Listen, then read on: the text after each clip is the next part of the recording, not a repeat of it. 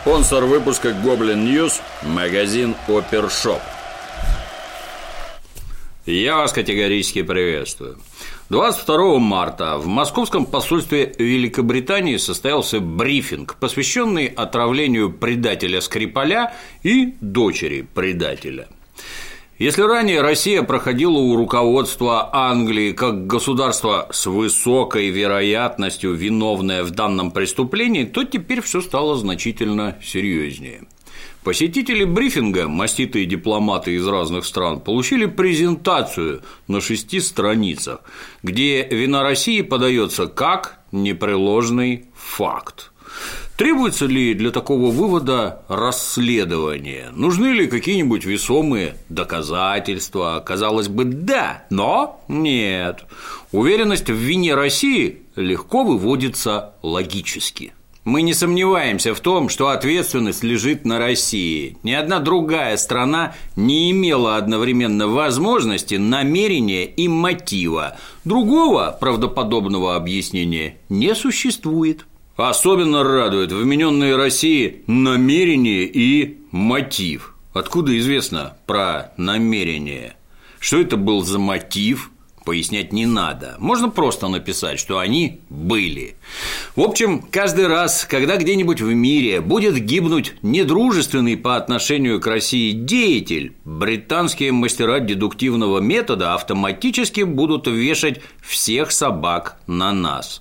Ну а если какую-нибудь гниду пристрелят из автомата Калашникова, задушат ушанкой, забьют балалайкой или скормят медведю, ну тут уж дело ясное на все сто.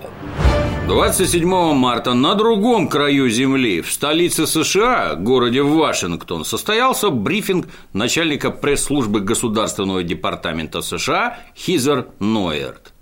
Упомянув пожар в Кемерово и выразив соболезнования русскому народу, Нойерт перешла к обсуждению взаимоотношений с российским правительством, которые, по ее признанию, сложны.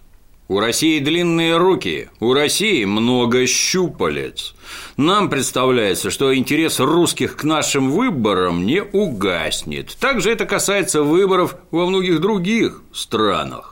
Само собой, не обошлось и без обсуждения дела предателя Скрипаля. Президент лично приказал продемонстрировать нашу нерушимую солидарность с Соединенным Королевством. 48 российских офицеров разведки, работающих под дипломатическим прикрытием, были объявлены персоной нон-грата – мы также отдельно инициировали процесс изгнания 12 российских офицеров разведки, которые находятся под дипломатическим прикрытием от миссии России при Организации Объединенных Наций в Нью-Йорке. 25 других стран анонсировали высылку 151 российского дипломата. Тут же посыпались вопросы от журналистов, в том числе довольно неудобные. Например, некоторые особо бестолковые барзаписцы в обход всех норм приличия нагло интересовались доказательствами вины России, на что миссис Нойерт дала прекрасный исчерпывающий ответ. Мы твердо выступаем на стороне нашего союзника Великобритании.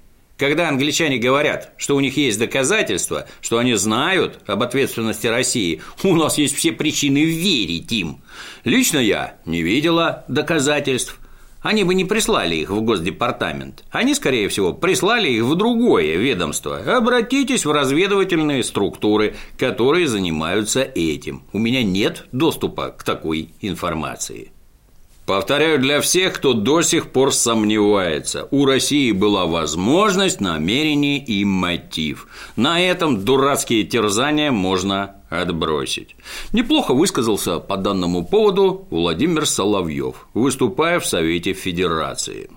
Последние высылки наших дипломатов уже не базируются на международном праве. Никто не захотел пользоваться предложенными механизмами и выработанными механизмами для определения истины, как в случае подозрений в химической атаке в Солсбери был заменен на принцип солидарности, что напомнило крестовые походы, когда нам не важно, прав или виноват, важно, кто заявляет. И мы присягаем, потому что уверены, что это политически правильно и необходимо.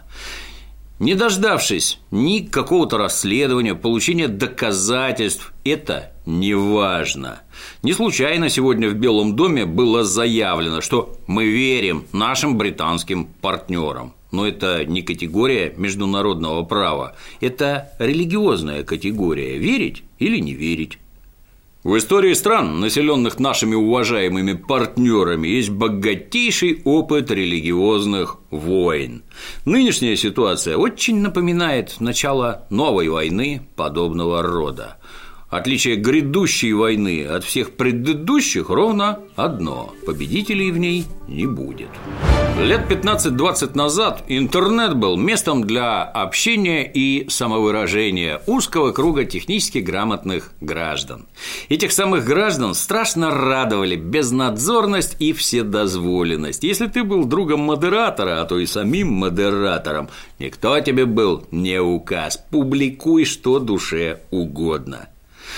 А сегодня интернет является мощнейшим в мире источником информации, давно победившим все традиционные СМИ. Ну, телек еще сопротивляется, но его ниша – люди пожилые, молодая и наиболее активная часть общества давным-давно смотрит все интересное в сети, чаще всего на YouTube. И все бы хорошо, но YouTube, став мега популярным, вынужден теперь нести ответственность за весь видеоконтент, который заливается на его сервера десятками миллионов безумных пользователей. В первую очередь, это ответственность перед органами охраны правопорядка разных стран. Поэтому, если ты публикуешь на YouTube нечто прославляющее нацизм или делишься несомненными достоинствами различных интересных веществ или призываешь орды дебилов снести государственную власть, будь готов, твой высер в кратчайший срок заблокирует. Также будет заблокирован ролик, в котором слишком много чужой музыки, видео, ну и тому подобного. В последнее время с подачи умалишенного подростка Николаса Круза внимание общественности приковано к гражданскому оружию. Миллионы граждан, ранее не имевшие внятной позиции по вопросу продажи оружия широким слоям трудящихся, теперь стали решительно против. Например, 20 марта под удар попал ролик на детском канале YouTube Kids, где рассказывали, как изготовить пневматическую винтовку. Теперь на YouTube запрещены видео, которые демонстрируют изготовление на дому огнестрельного оружия, боеприпасов, магазинов увеличенной емкости или глушителей, рекламируют оружие или средства, позволяющие сделать его автоматическим, объясняют, как сделать оружие автоматическим или полуавтоматическим, демонстрируют, как установить на оружие подобные комплектующие или другие модификации. Ролики, где рассказывают про разные прикольные стволы, подвергаются набегам хейтеров. Хейтеры массово оставляют жалобы, которые могут привести как минимум к отключению рекламы, а как максимум к блокировке видео вообще. Натруженную руку помощи приунывшим любителям огнестрела намерен протянуть видеосервис, имеющий несколько иную специализацию – Pornhub. Повелители задротов рассматривают возможность создания спецраздела, где будут сосредоточены ролики, которым на YouTube приходится трудно, ну, например, ролики про оружие. Любители пострелять на камеру данное начинание в целом одобряют. Мы не намерены зарабатывать на Pornhub. Хотим всего лишь получить угол, где сможем спокойно общаться с нашей публикой. Говорится в заявлении владельцев оружейного сайта InRange TV. Комьюнити-менеджер Pornhub, обсуждая ситуацию на Reddit, сказала, что они раньше только шутили о конкуренции с YouTube, но теперь появился повод задуматься об этом всерьез. Администрация тупичка полагает, что данный шаг может иметь для порнхаба далеко не лучшие последствия. В США публика выходит на гигантские демонстрации против торговли гражданским оружием. Развернута масштабная кампания против его популяризации и распространения. А это не лучшее время для оружейных роликов, где бы они ни находились. И не лучшее время для сервисов, которые разрешают подобное у себя размещать. Подумали бы.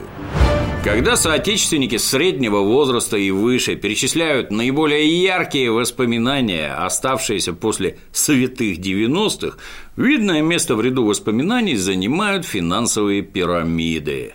Финансовая пирамида – это криминальная структура, внушающая легковерным гражданам, что вложенные в нее деньги могут давать баснословный процент, даже в условиях, когда экономика страны стремительно превращается в тыкву. Вера в чудеса гражданам свойственна настолько, что многие даже в церковь ходят. А уж в чудеса рыночной экономики, где можно больше никогда не работать, вовремя прикупив приватизационный чек рекламируемых по телевизору акций, верили тогда практически все. А вот мегакнижку «Незнайка на Луне» читал, увы, далеко не каждый. В общем, создатели финансовых пирамид, как и вся остальная отечественная мразь, жили в 90-е годы как короли. Пирамида номер один, известная всей нашей необъятной стране, называлась МММ. Рулил ей способный математик, шахматист, любитель покера и матерый негодяй Сергей Мавроди – в течение нескольких месяцев 1994 года Мавроди ухитрился под видом особо ценных и быстро растущих в цене бумаг продать свои фантики десяткам миллионов человек. Афериста с готовностью рекламировала демократическая пресса, не затыкаясь прославляла свободное демократическое телевидение новой России. Когда гениальный предприниматель Мавроди ни за что оказался на тюрьме, его поддельники тут же организовали ему депутатский мандат, обеспечивающий неприкосновенность.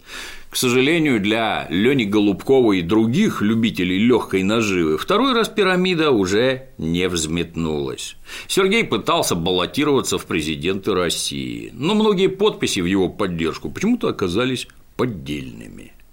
По оценкам фонда «Общественное мнение», благодаря деятельности Мавроди каждый пятый гражданин родной страны стал хуже относиться к так называемым рыночным реформам. Ну, нет худа без добра. А вот 50 человек, потеряв благодаря мобильному и эффективному предпринимателю все, покончили с собой. Через три года МММ признали банкротом. Было возбуждено уголовное дело, и в 2003 году Мавроди приняли. Карательная судебная система России на сей раз проявила небывалую гуманность, закрыв мегааферистов всего на 13 месяцев, а потом еще на 4,5 года. Как такое получилось? Загадка. Но в мае 2007 года человек, обокравший страну, вполне законно вышел на волю. Правда, его имущество на общую сумму примерно 18 миллионов рублей распродали за долги. Но на фоне чудовищных сумм, потерянных гражданами, это даже не смешно. Разумеется, достаточно быстро Сергей принялся за старое. В 2011 году организована финансовая социальная сеть МММ 2011. В 2004 году учрежден Всемирный МММ под вывеской Global Republic of Bitcoin. Однако в 2015 году отечественная сеть накрылась известным органом, а во второй половине прошлого года подохли последние филиалы глобальной пирамиды. Ну а 26 марта сидевший на автобусной остановке Сергей Мавроди был госпитализирован одновременно с сердечным приступом и обострением язвы кишечника. Откачать любителя чужих денег не удалось. А может, кто-то из врачей вспомнил 90-е, рука не дрогнула. Всякое бывает. Говорят, тело лежало в морге несколько дней, не вызывая интереса ни у кого из родственников. Брат Сергея запретил хоронить его рядом с предками. В итоге 31 марта бывшая жена все-таки похоронила гения на Троекуровском кладбище в закрытом гробу. Деньги на погребение, по слухам, собрали участники МММ 2011. Ну, небось, еще и цветы будут носить. В наших гражданах сомневаться не надо. Как говорится, земля стекловатой. Государство Пакистан – неиссякаемый источник колоритных новостей о прекрасных древних традициях. Вековая мудрость народов, не испорченных тлетворным влиянием так называемой цивилизации, воистину безгранична. Полиция провинции Пенджаб расследует обстоятельства двух изнасилований. Арестованы 12 человек из двух больших и дружных семейств, в том числе 4 женщины. По данным следствия, 20 марта в городе Пирмахал мужчина, принадлежащий к одной из уважаемых семей, не совладал со своим половым влечением и огулял представительницу другого древнего рода против ее воли. Между семьями возникло глубокое непонимание – Виновная сторона отправила к пострадавшей стороне делегацию с глубочайшими извинениями. Задача делегации состояла в том, чтобы приложить все усилия к мирному решению конфликта. То есть подтягивать в это дело полицию родственники насильника не желали категорически. Сторона жертвы выразила готовность к примирению – но с условием, что будет соблюден обычай в наших краях известный как око за око или зуб за зуб, а среди историков известный как талион. Правда, на сей раз в роли ока выступила не совсем то ока, о котором обычно думают. В общем, родственники изнасилованной потребовали предоставить им возможность отыметь сестру виновного – Странно, что не его самого. Предложение было встречено с пониманием, и уже на следующий день девушка, которой так повезло с братом, понесла назначенное ей наказание. Какие у нее теперь перспективы замужества и жизни в целом, знают только жители Пакистана. Кто стукнул пакистанским ментам, не сообщается. А главное, неясно, зачем. Ведь первобытная тяга к так называемой справедливости на протяжении тысяч лет реализовывалась с помощью именно таких пещерных методов. Хочешь поддержать выпуски новостей по сети Опершоп. Линк под роликом. А на сегодня все. До новых встреч.